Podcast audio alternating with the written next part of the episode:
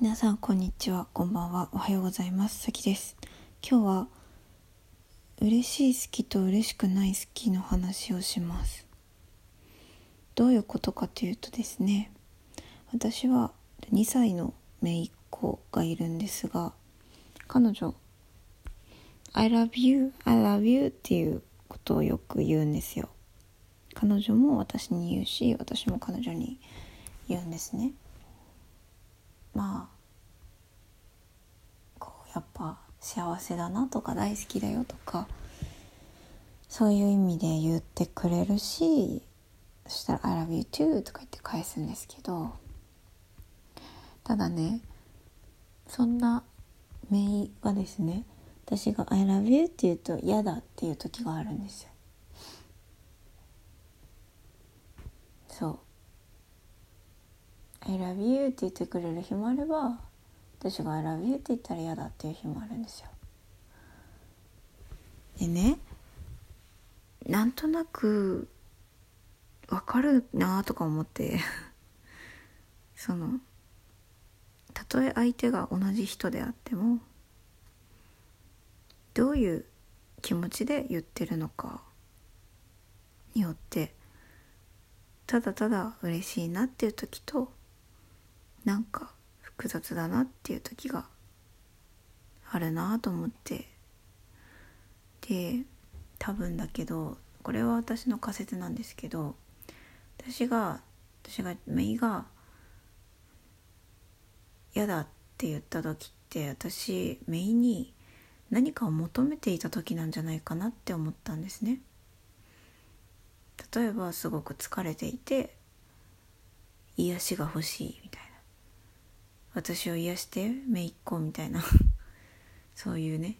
だから何かを足りない何かが足りない何かを求めるという意識で好きだよとか I love you って言ったところでそれってつまりその人を利用してるってことじゃないですか。だからなんとなく嬉しくなかったんじゃないかなって。それは「I love you」っていう言葉を利用して何かを手に入れるために利用しているということなので。うん。たとえ愛の言葉であってもね。それはそれを感じ取ったんじゃないかなって思うんですねメイが。逆に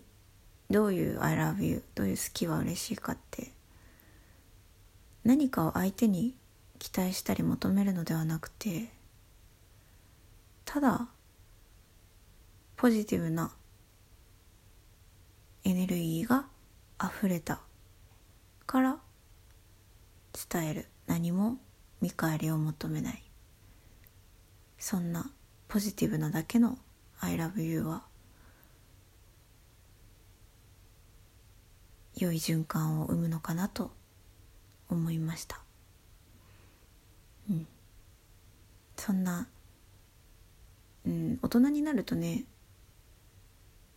たとえ若干嬉しくないとしても「ありがとうございます」って言って笑わなきゃいけない時もあるけどやっぱりこう2歳っていう忖度とかないえー、人間を見ているとねいろんなことが勉強になりますね。ということで「めいから学ぶ嬉しい好きと嬉しくない好き」の話でした。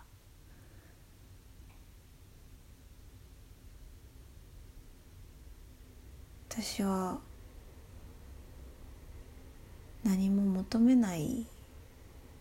愛を居心地の良い愛だなと思ってそれができる時もあるけどふとねなんか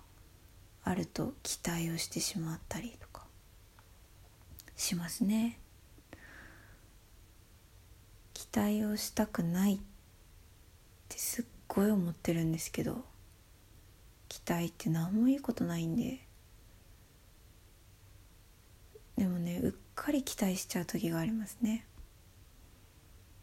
そういう時はああやっちゃったって思って。やれやれどんまい期待してるぞって なりますね。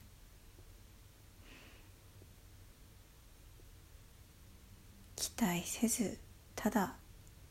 穏やかに愛していたいですね。うん。でポジティブが溢れた時に「I love you」って伝えたい相手がただただなんとなく嬉しいなって思うくらいの軽い好きを伝えていきたいなと思います。軽くしないとね重いですから。本当にね。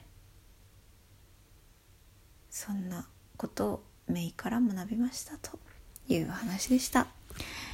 それでは皆様おやすみなさい。そして良い一日をお過ごしください。それではまた。